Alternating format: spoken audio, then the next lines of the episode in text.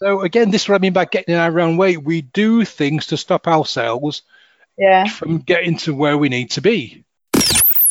Power to Live More with Jo Dodds. Welcome to the Power to Live More podcast, all about productivity, organisation, well-being, energy and resilience.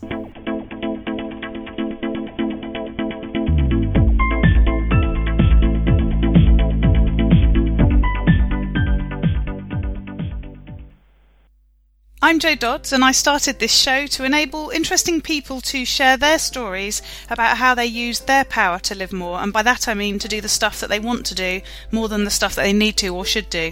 It's about creating a life for yourself where you have the energy, health, and space to be happy and fulfilled, spending your time as you'd like, whether that be at work, home, or somewhere else entirely. That's your choice. Hello, my name is Ellie Dodds and I'm co-presenter and today Jo's interviewing Paul Wilson. Jo and Paul originally met at a lunch in London, not realising that they actually live and work within about 8 miles of each other in Kent. After 25 years at the Channel Tunnel, mainly in operations, Paul decided it was time to move on, do something different. 2018 was the year of new for him. He expanded his comfort zone and had a fabulous time. His passion for hypnosis was reignited after attending a one-day workshop. He loved it so much that he trained with the creator of this particular system, then spent time with his mentor. He gets a massive kick from seeing the smile on his client's face when they realize that the baggage they've been carrying around for years has gone. He loves his work as a remedial hypnotist. Back to the studio. Today I'm interviewing Paul Wilson of A Happy Head. So, welcome, Paul. Thanks for joining me. My pleasure, Jo. Nice to be talking to you again. And I love your company name. So, tell us who you are and what you do and where you do it, and tell us a bit about why it's called A Happy Head. Okay, well, let's start with a happy head. Um, it's a really simple answer. When you look at the kind of work that I do, everybody and their dog are called John Smith, hypnotherapist, or mindset coach, or this or that or the other. And a lot of people don't understand what that word means or what that, those kind of phrases mean. And if you ask people what mindset means, you get 25 different answers. So I thought, what can I have that's really simple and obvious?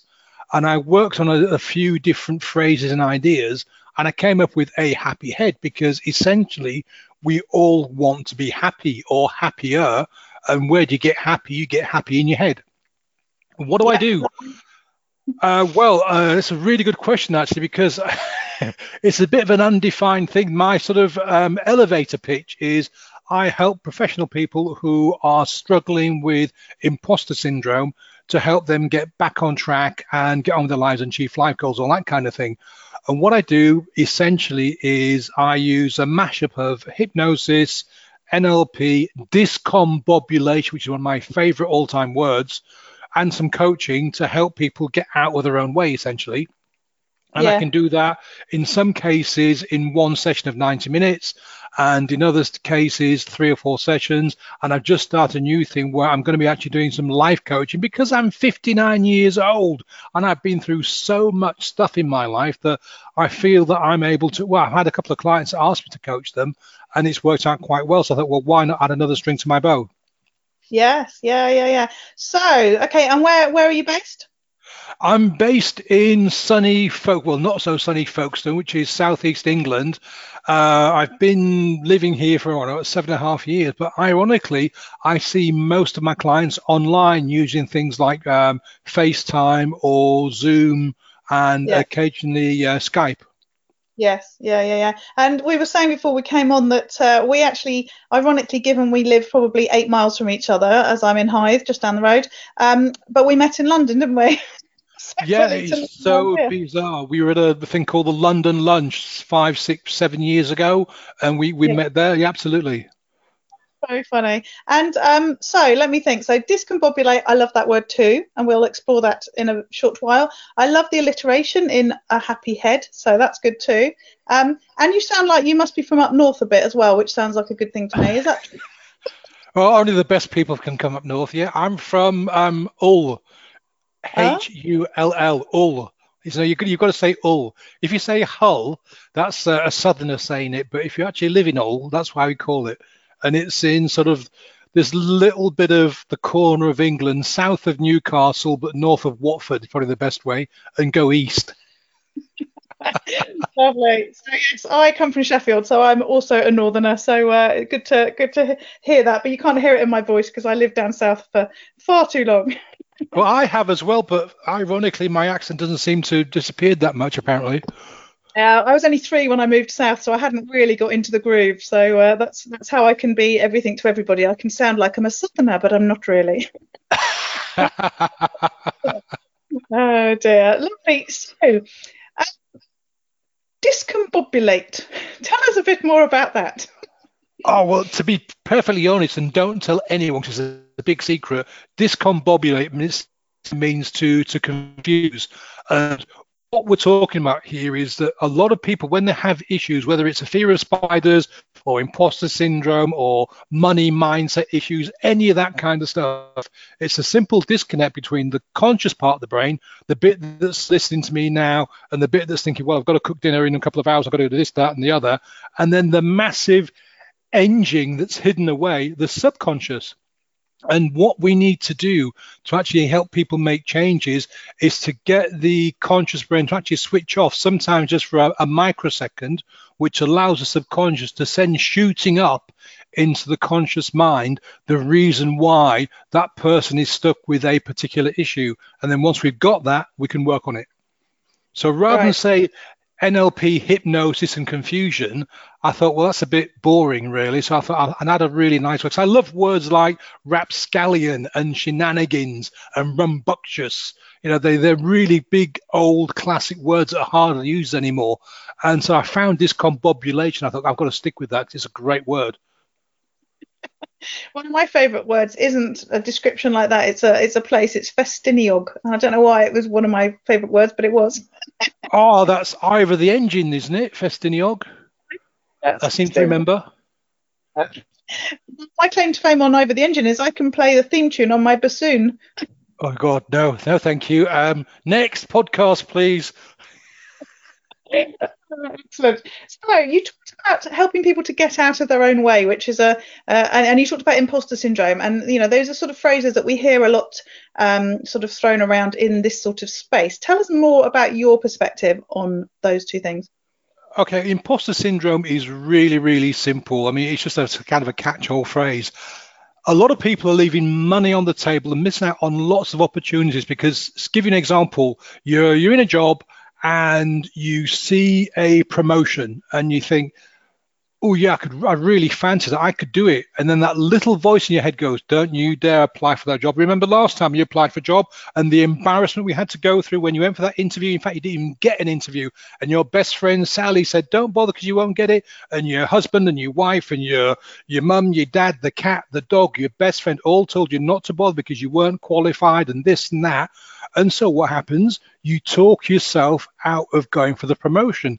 Or if you're a coach, you want to go from five figures to six figures, your little voice goes, oh, You want to go to six figures? Who the hell do you think you are? You can't do that. You're hopeless. And besides, if you put your head above the parapet, all these people are going to shoot you down. And again, you then you sort of stop doing what you need to do to make that next leap. And it's all of the kind of internal dialogue that's going on with people when they don't go and do things that they know they could do. And that's why to call it this disconnect because a lot of it can come from uh, historical events like maybe you've been bullied or maybe you've failed several times before, stuff hasn't worked out. Maybe you weren't encouraged through life. There's a whole load of different reasons why we get to this stage of not being able to, to push ourselves forward.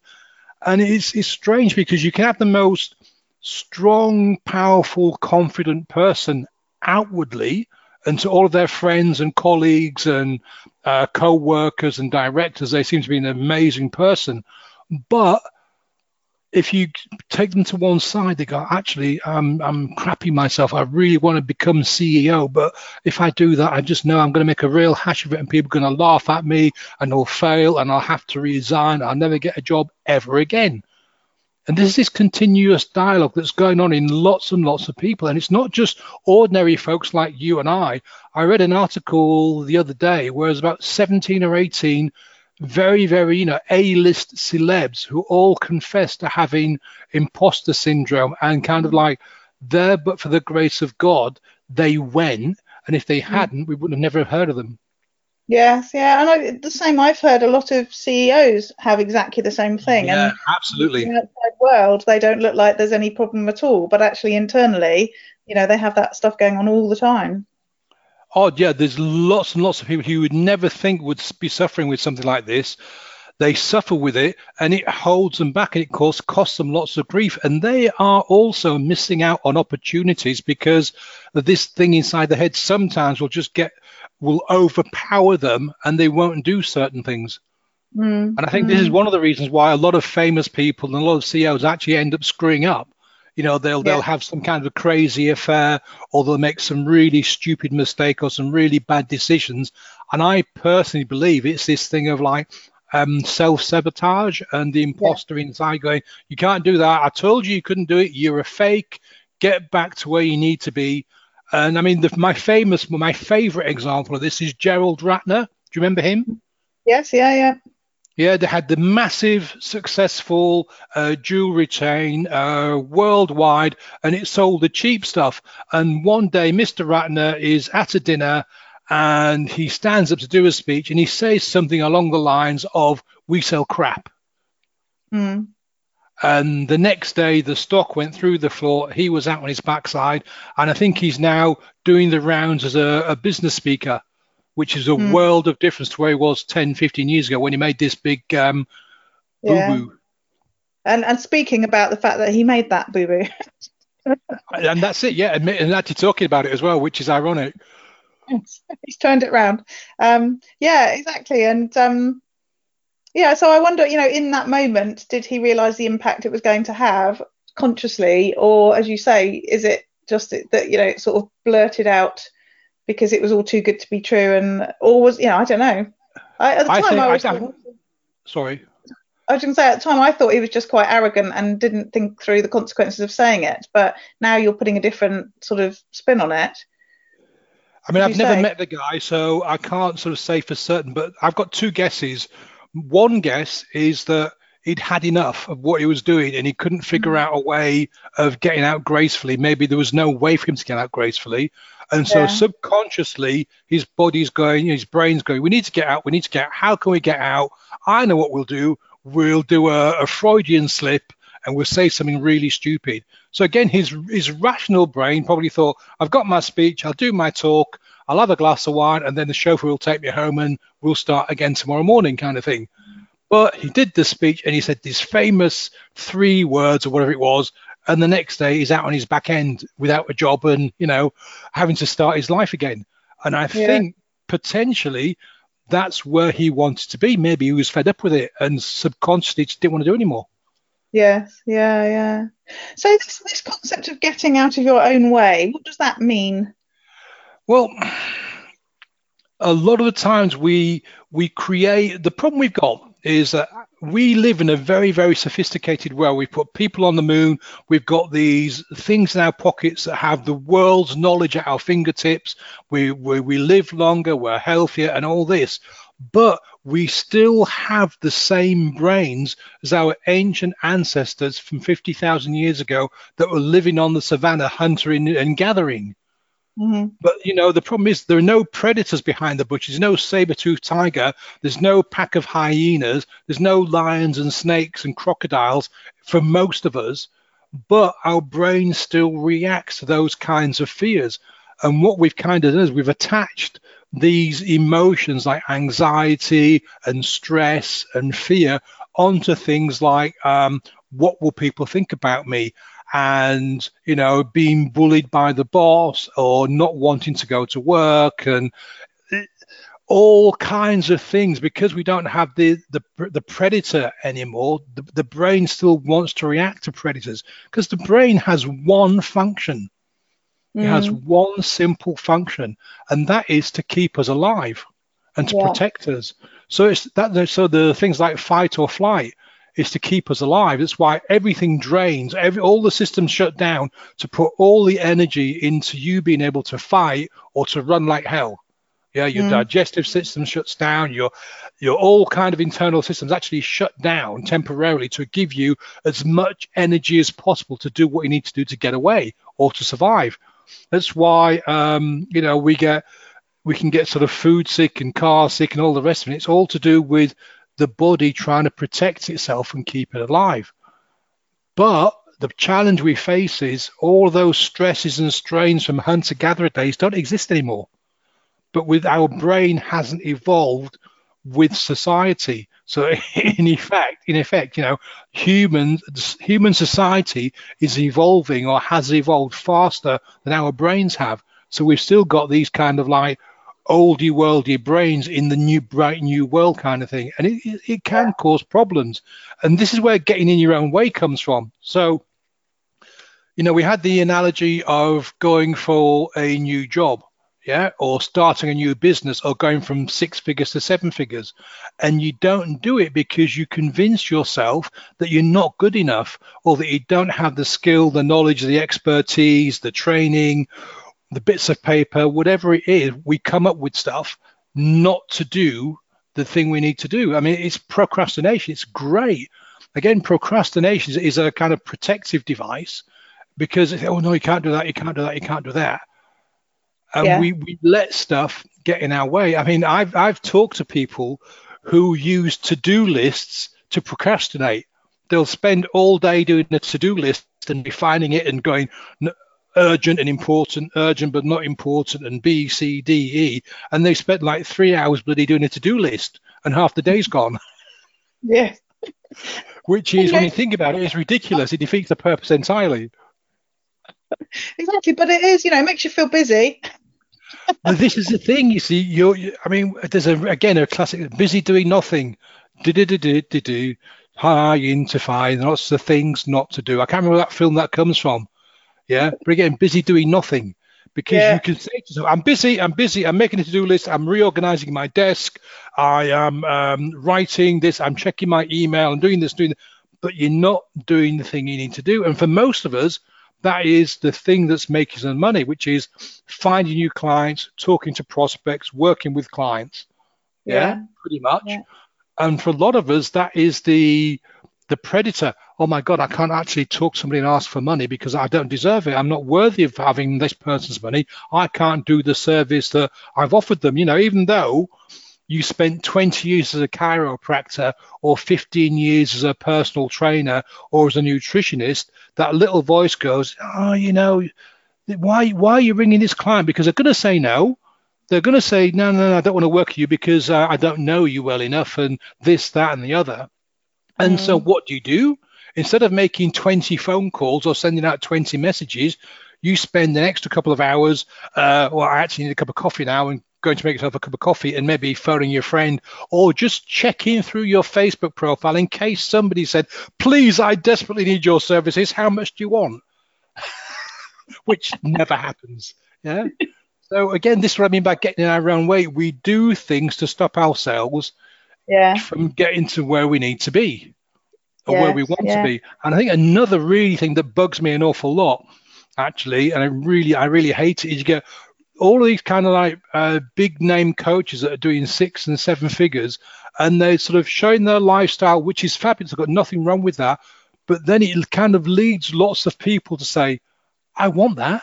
I want that. I want that. But, and then they set up all these goals and stuff, yeah, to try and achieve that thing. But when you actually talk to them calmly and sort of carefully and actually listen, that's not what they want. Yeah. You know, I, there's a, I was on a uh, a live stream with a guy called Dan Meredith the other day, and he mentioned this thing called the International Happiness Index or the International Happiness. Index. Do you know how much people need to earn to be happy? No, but I'm sure you're going to tell me. no, no, come on. Give, no, you know you can't play like that. Give me a number.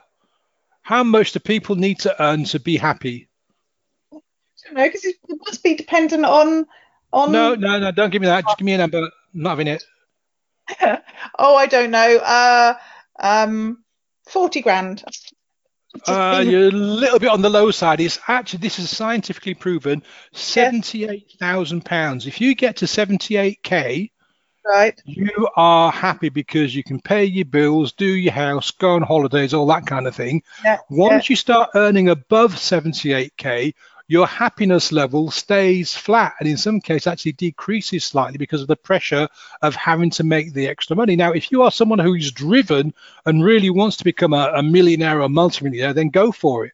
But for the Yeah. vast majority of people, they don't actually want or need that. And so they needlessly struggle and suffer and stress and get anxiety and spend their lifetimes procrastinating because they're trying to chase this dream which isn't actually theirs.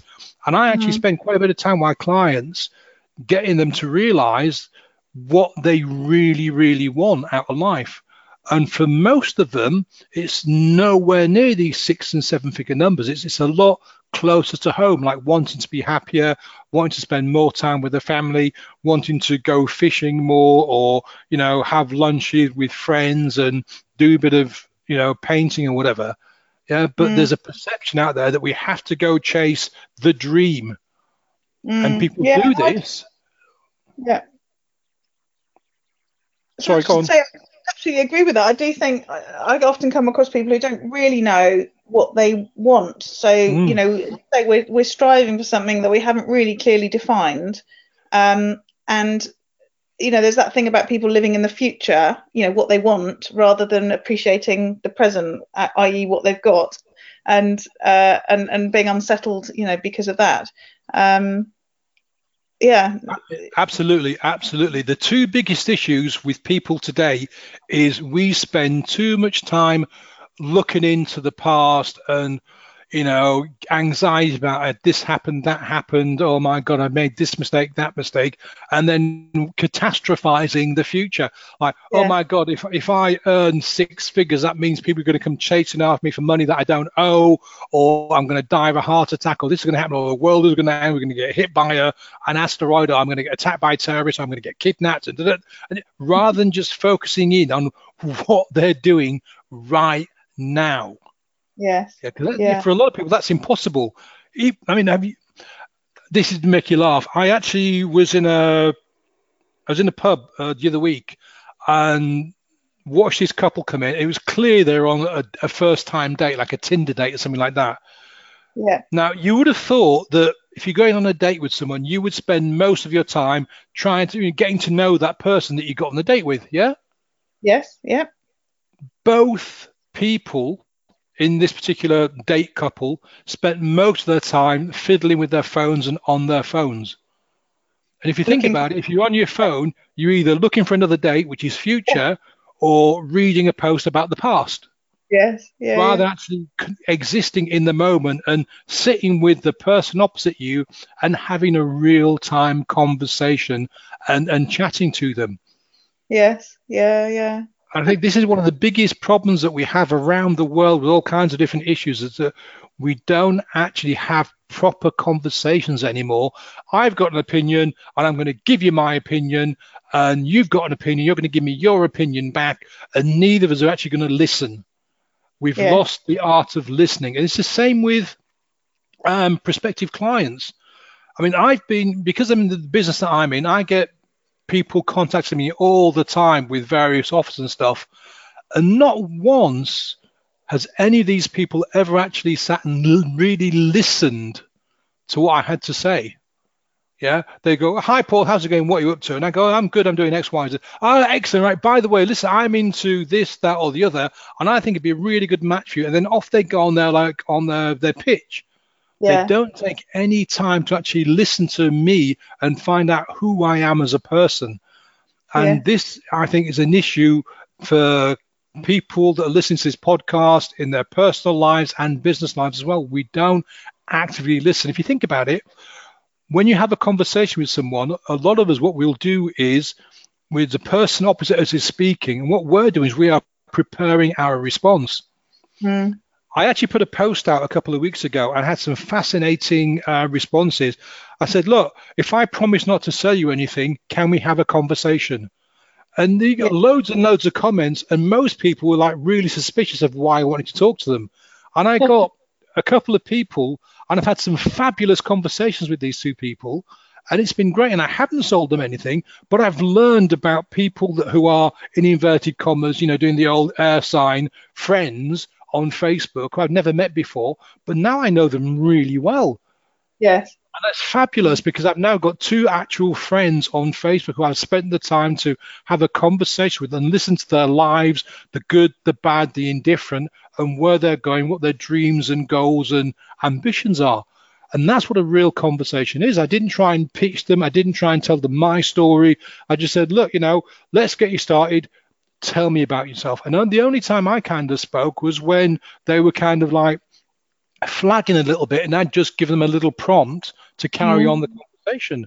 I mean, the first yeah. conversation make you laugh. The first conversation I had as part of this process lasted for seven hours.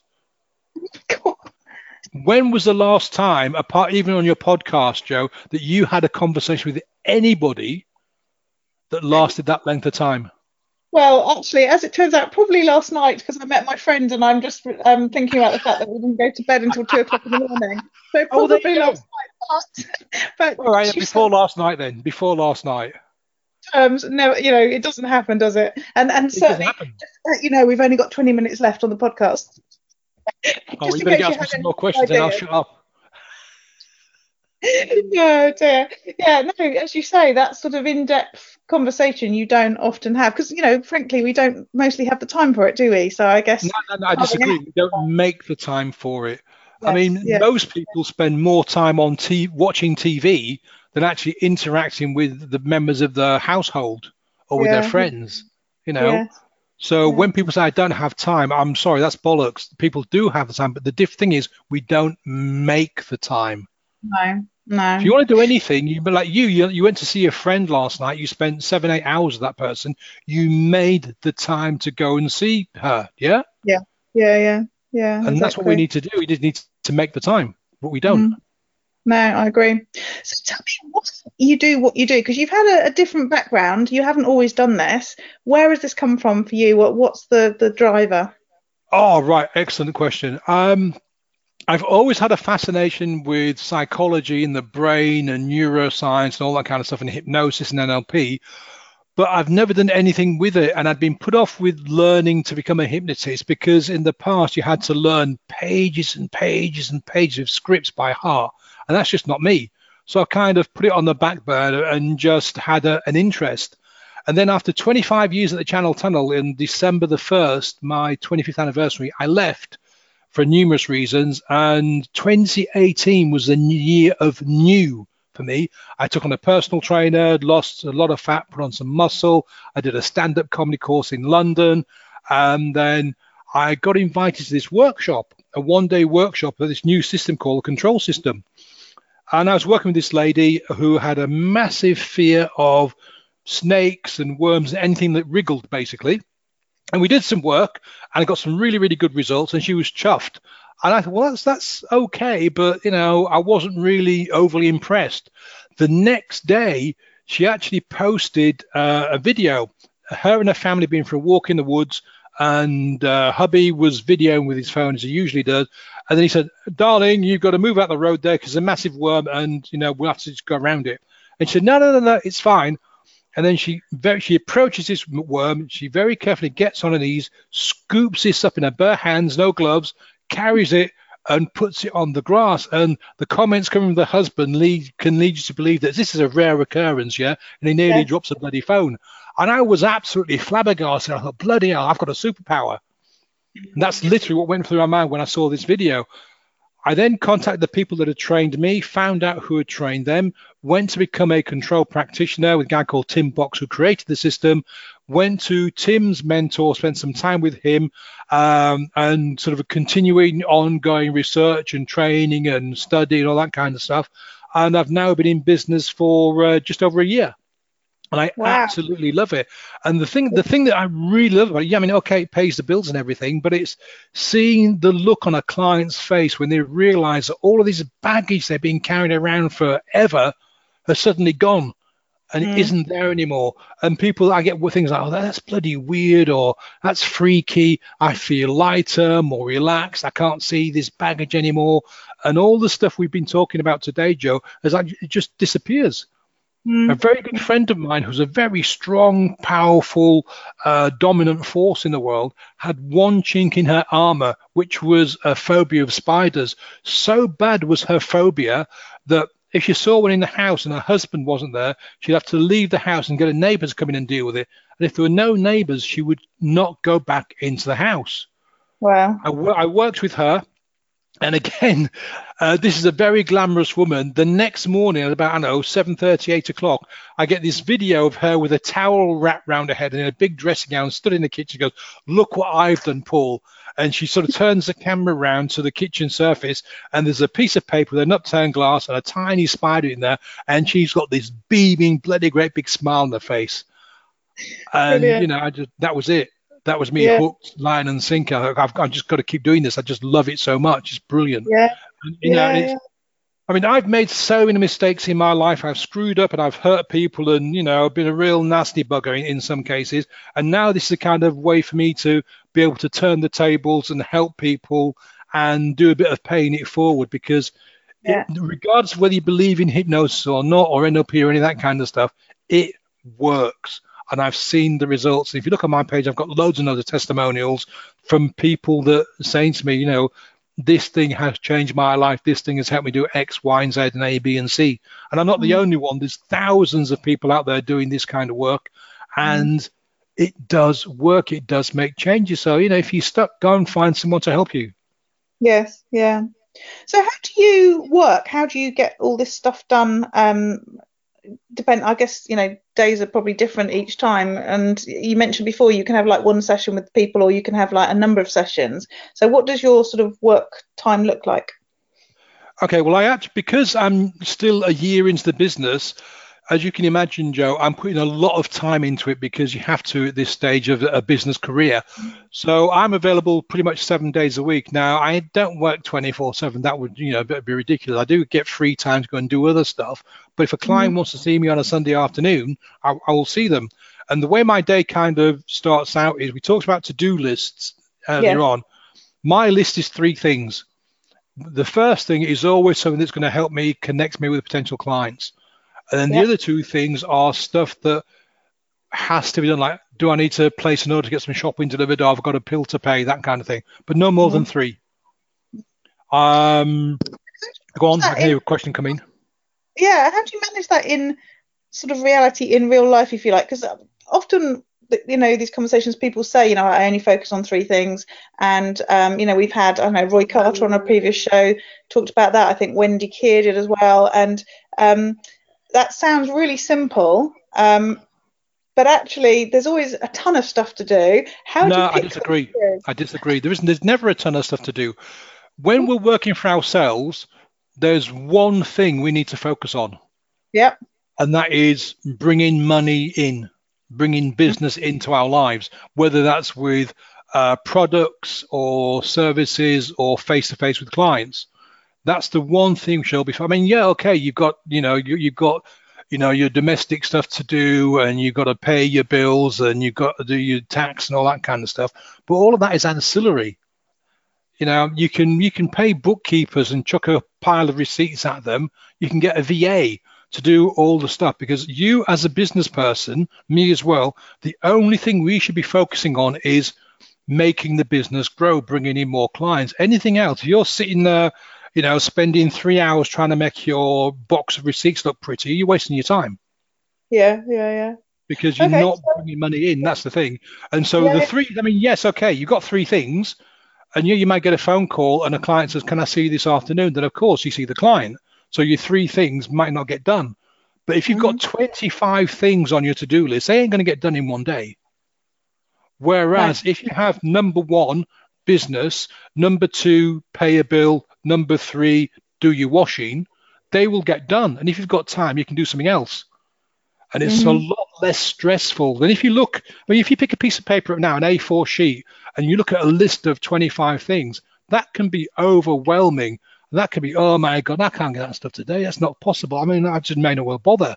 And for a lot of people, they will not even start with the number one thing on their list because the list itself is frightening, it's scary, it's overwhelming, makes people feel anxious.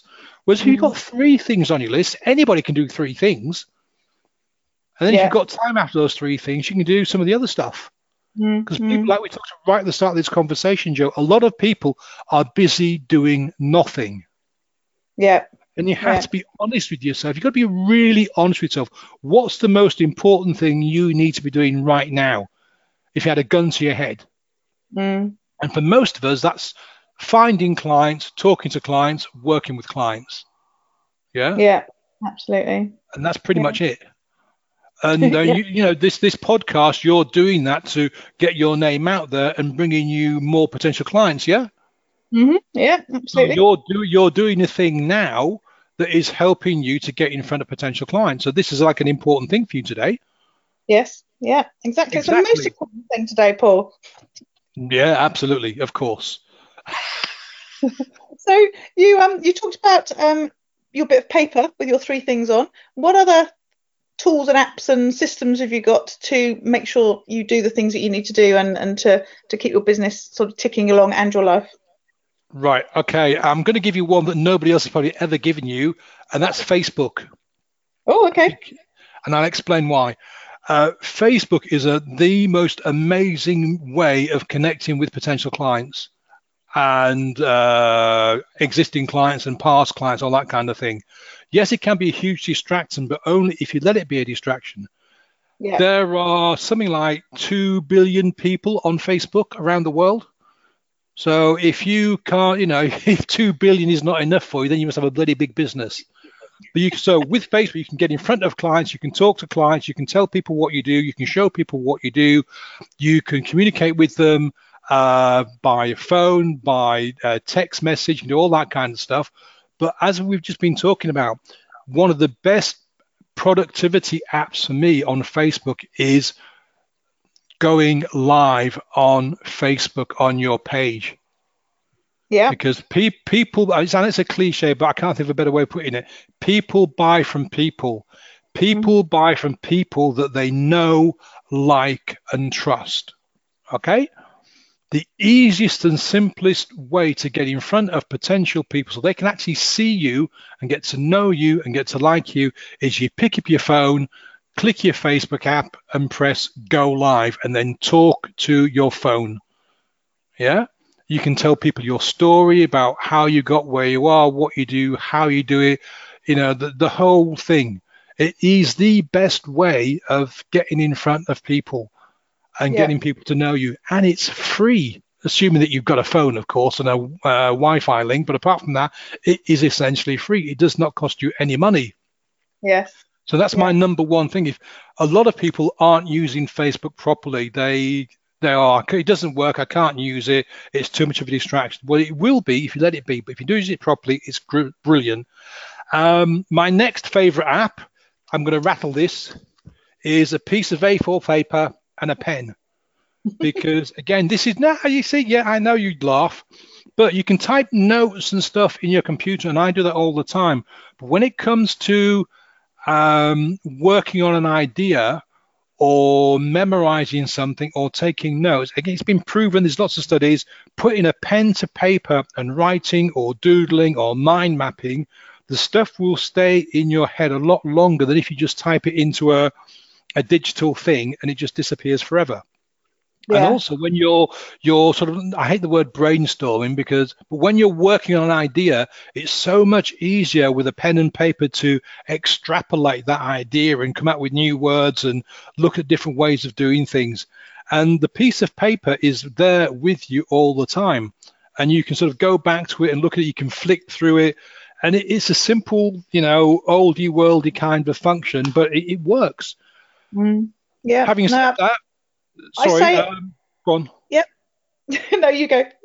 All right, okay, so the next one, because I'm, you know, I'm in, I'm, in, I'm in the flow here, is um, a couple of things. Some kind of app like Evernote. Now, just Yeah. saying that I use a pen and paper, Evernote is brilliant because you can do a text recording, you can do an audio recording, you can take photographs, you can do all kinds of things with it, and that is transferable to all of your different um, bits of kit. You know, your phone, your computer, your laptop, and all that kind of stuff. And so if you're out and about and you spot something that is interesting, useful, might spark an idea for a new aspect of your business, you can snap a quick photo, you can take some notes, you can actually speak into the thing. So it's a great way of having uh, a note collecting system with you 24 7, you know, because I mean, let's face it, all of us have our phones with us all the time.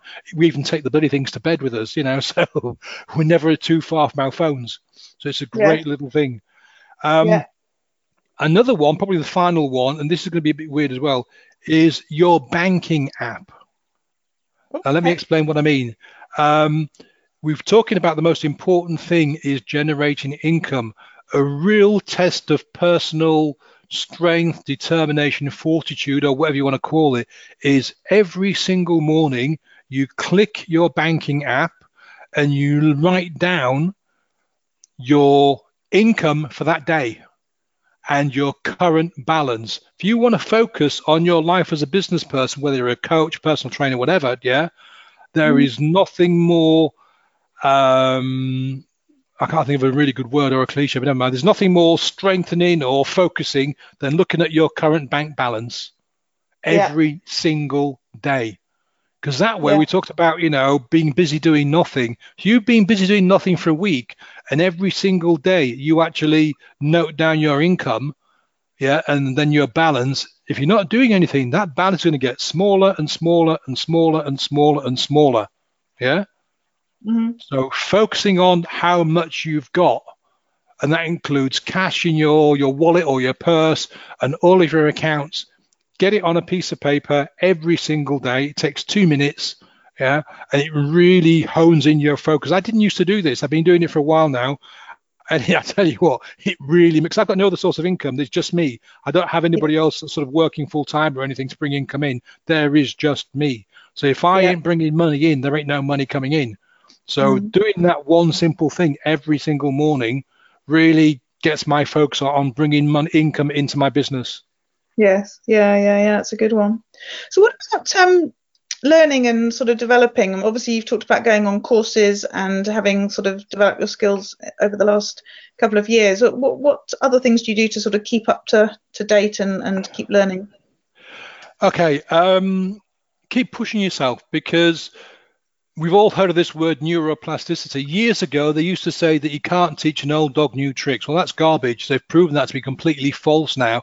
We are mm. able to, uh, assuming that your brain is fully functioning, and you've not had an injury or there's no kind of deficiency there, we are able to keep learning and absorbing new information all the time because the brain is like a muscle.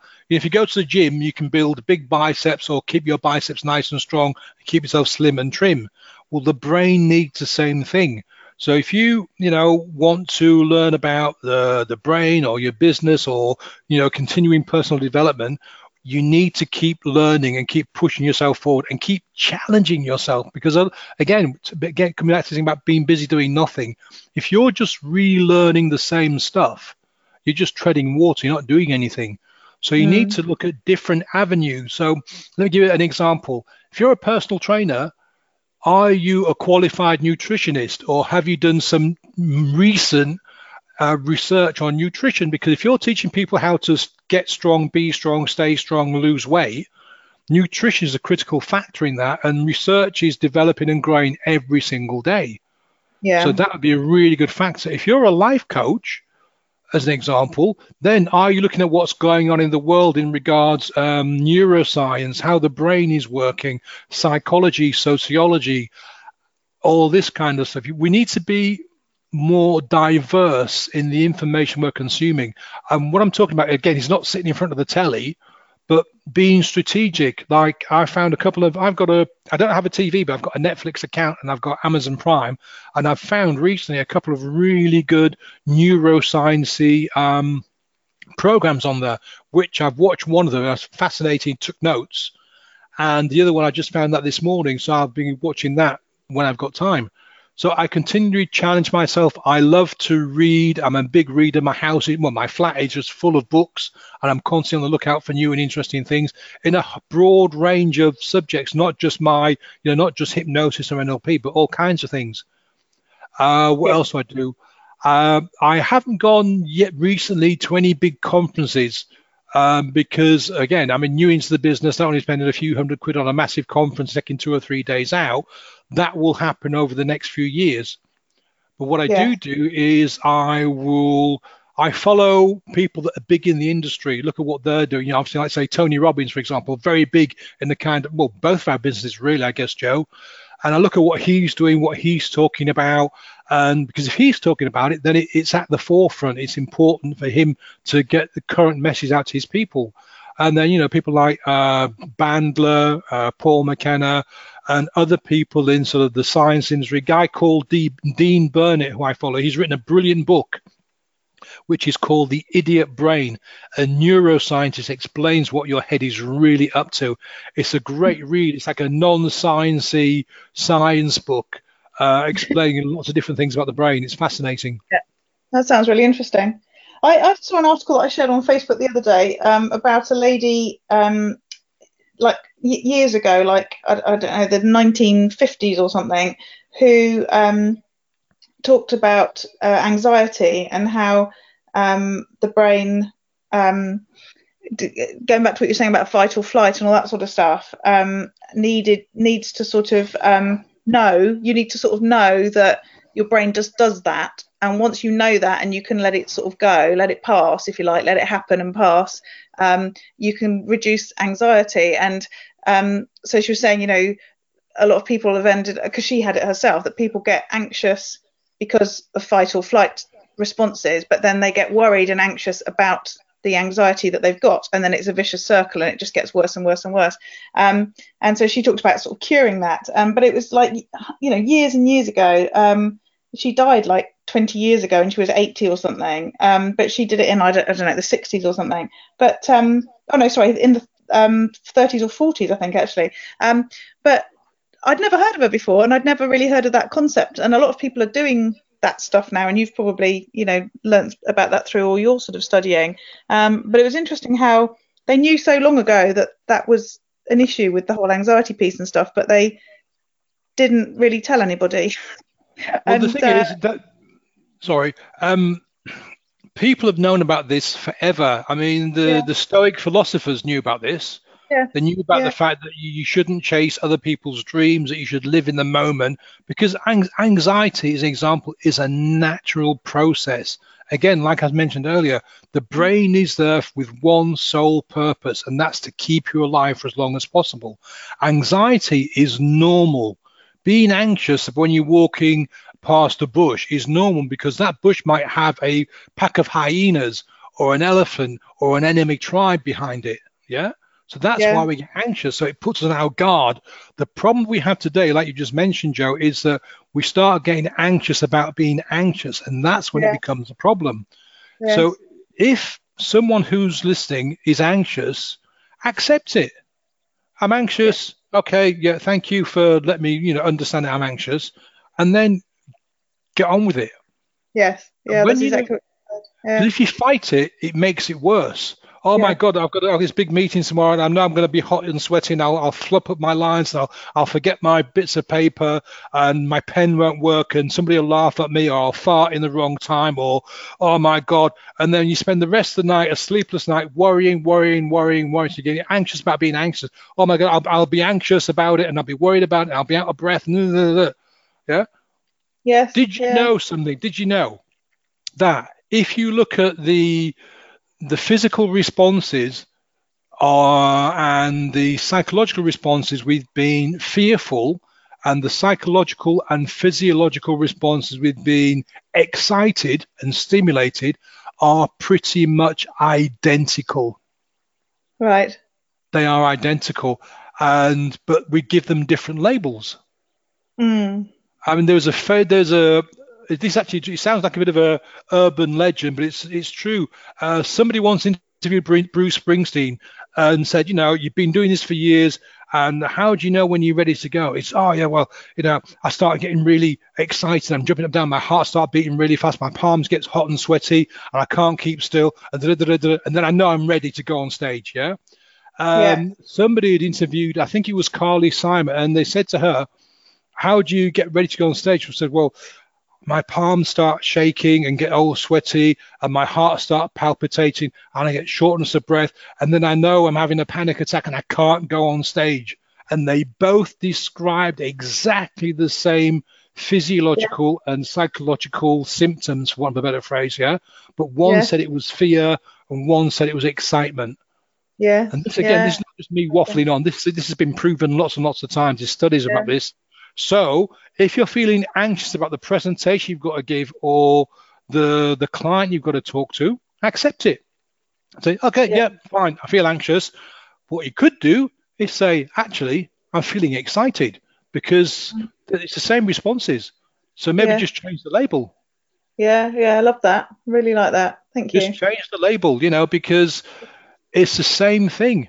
Because think yeah. about it, you'd be dead if you were going to speak in front of 2,000 people. I know you're a speaker, Jo, so you probably can resonate with this. If you're going to speak in front of a couple of thousand people, you would be dead if there weren't some kind of sensations going through your mind and your body the minute before you're about to step on stage. Yeah. Yeah, yeah. So yeah. that is that's a normal thing. Anxiety, a little bit of fear, a little bit of excitement. It's it's normal. Yeah. It's standard. It comes from again, going back to our ancestors, it comes from all of that stuff that we had to deal with way back then, and it's still with us. So just work yeah. with it. Don't fight it. Yeah, absolutely. So, to change the subject a bit, um, to the last couple of questions, what about those days when things go wrong? So, you know, it's a bit linked, I guess, to the anxiety bit, but, you know, if something goes wrong, you have a horrible day, how do you deal with it? Oh, I, I get a, a, huge axe and chop my head off, basically. Oh, good. Yeah, I was glad you said that. I thought you know, way, simplest way, just chop your head off. No, I mean, I said earlier on, I've made mistakes. We all make mistakes. There is nobody on this planet that has not made a single mistake, that hasn't screwed up, that hasn't had a bad day. And this sounds really moronic, and it is, but it works. At the end of the day, you go, well, geez, that was a shit day, wasn't it? Uh, hopefully, I'll make something tomorrow a better day. Yeah. Because and the thing is, today that day has gone. That day no longer exists. So you uh-huh. can't go back and undo it. You can't go back. I mean, I use a really brilliant cliche: spilt milk. In the days when milk used to come in glass bottles, if you dropped it, your mum would say, or your dad would say, there's no use crying over spilt milk. Because think about it. You drop the, the glass bottle of milk on the floor, you can't undrop it, can you?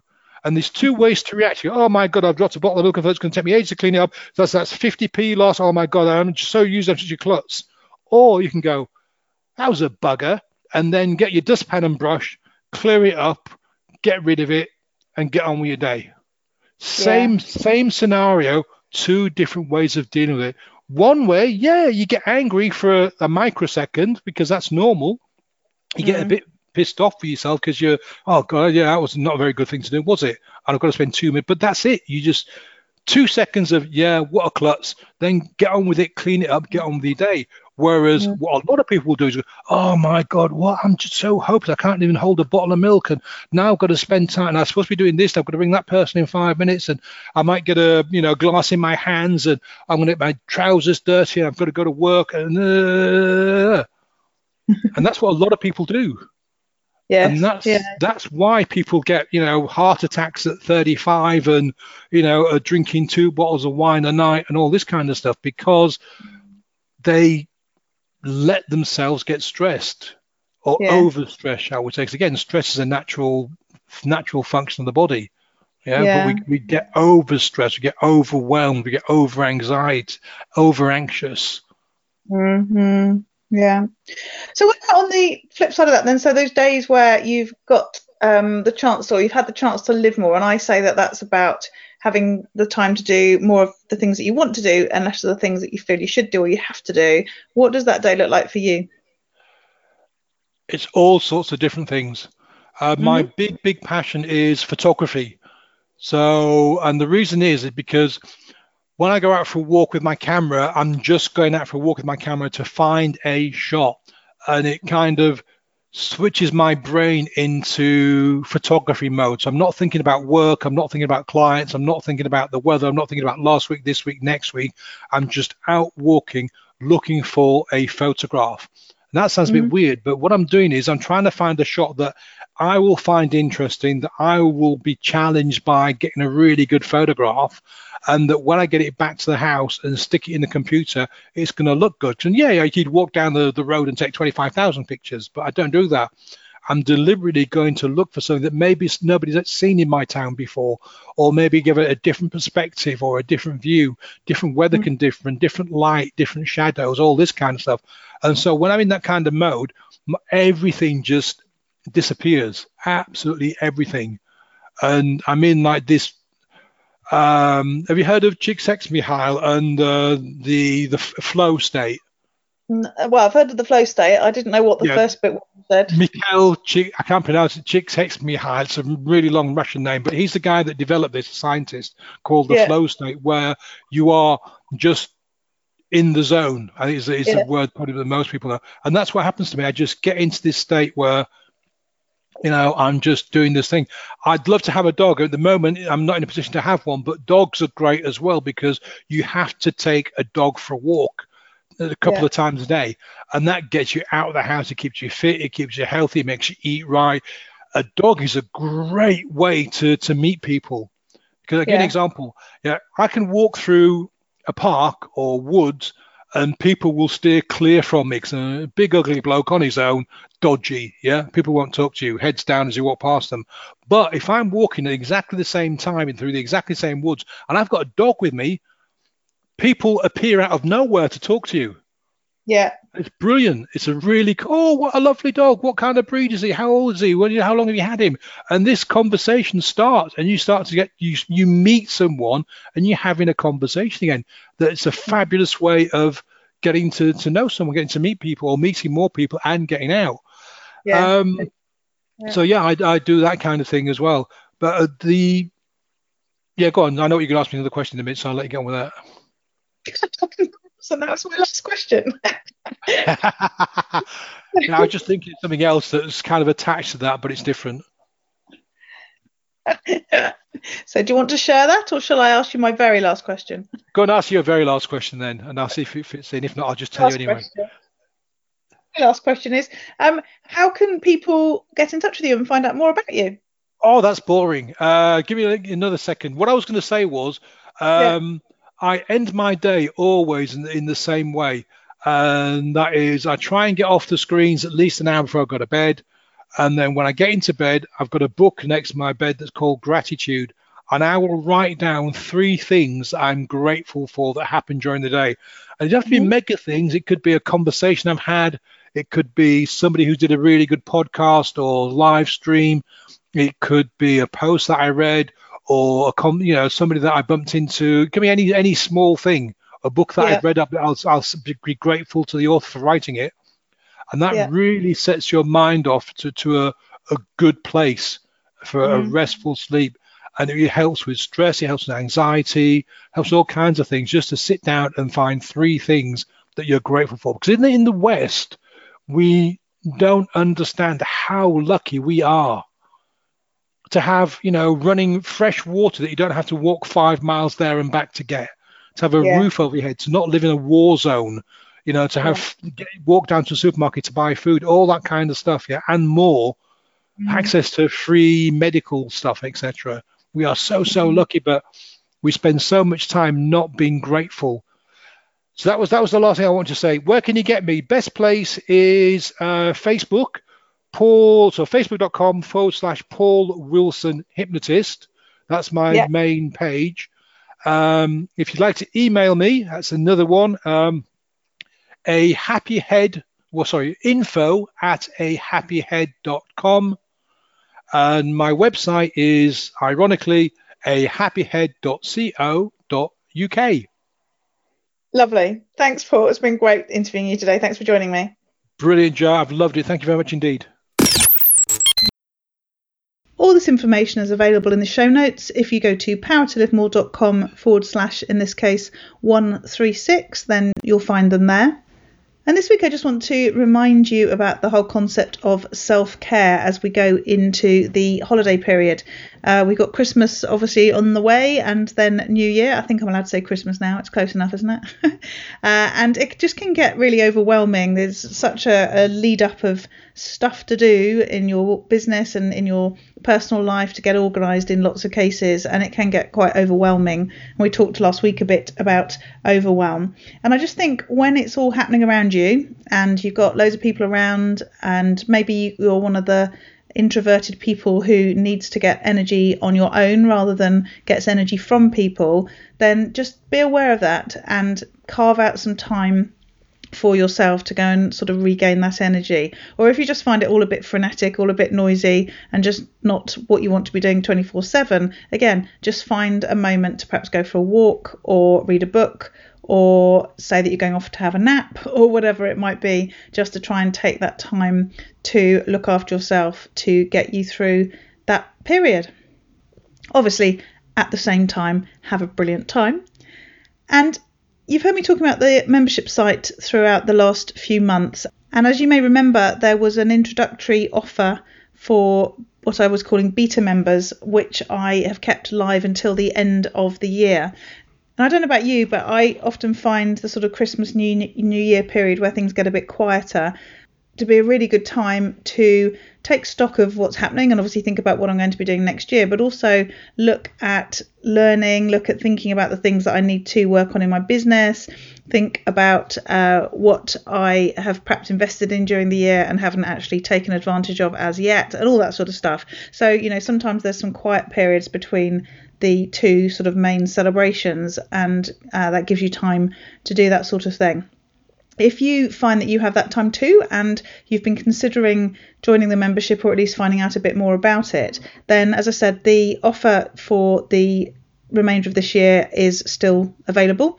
And actually it's slightly better than it was before. So if you go to powertolivemore.calm.com, you'll find the login page for the membership site. And if you click on join the Power to Live More Calm site at the top, there's a link in the menu at the top. It'll take you to a page where you can then select 2019 member, and that will give you free access to the membership site for a month. And then the price after that is £37 a month, which is lower than the usual price, which will be £97 going into the new year and it'll be maintained for the remainder of your membership. So, if you were interested in finding out more and having a look and seeing what's available in the site, if you're looking for some support and accountability, learning, and some materials and help to enable you to run your business and be successful as well as get to live more, then now would be a time to go and have a look. You can, as I said, if you sign up before the end of 2019 get the first month for free to give you that chance to look around. And if you don't want to keep in there and you want to cancel sometime during that first month, then you can. And obviously, there'll be nothing to pay at all. If you uh, don't cancel, then obviously it will carry on at £37 a month from there, and that price will be maintained for the length of your membership. So if you're interested, as I say, go to powertolivemorecalm.com and then just click on the Join Power to Live More Calm link at the top, and that'll take you into a screen where you can select the 2019 member option. So again, the show notes for this week's show are at powertolivemore.com forward slash 136, and we look forward to speaking to you next week. Use your power to live more.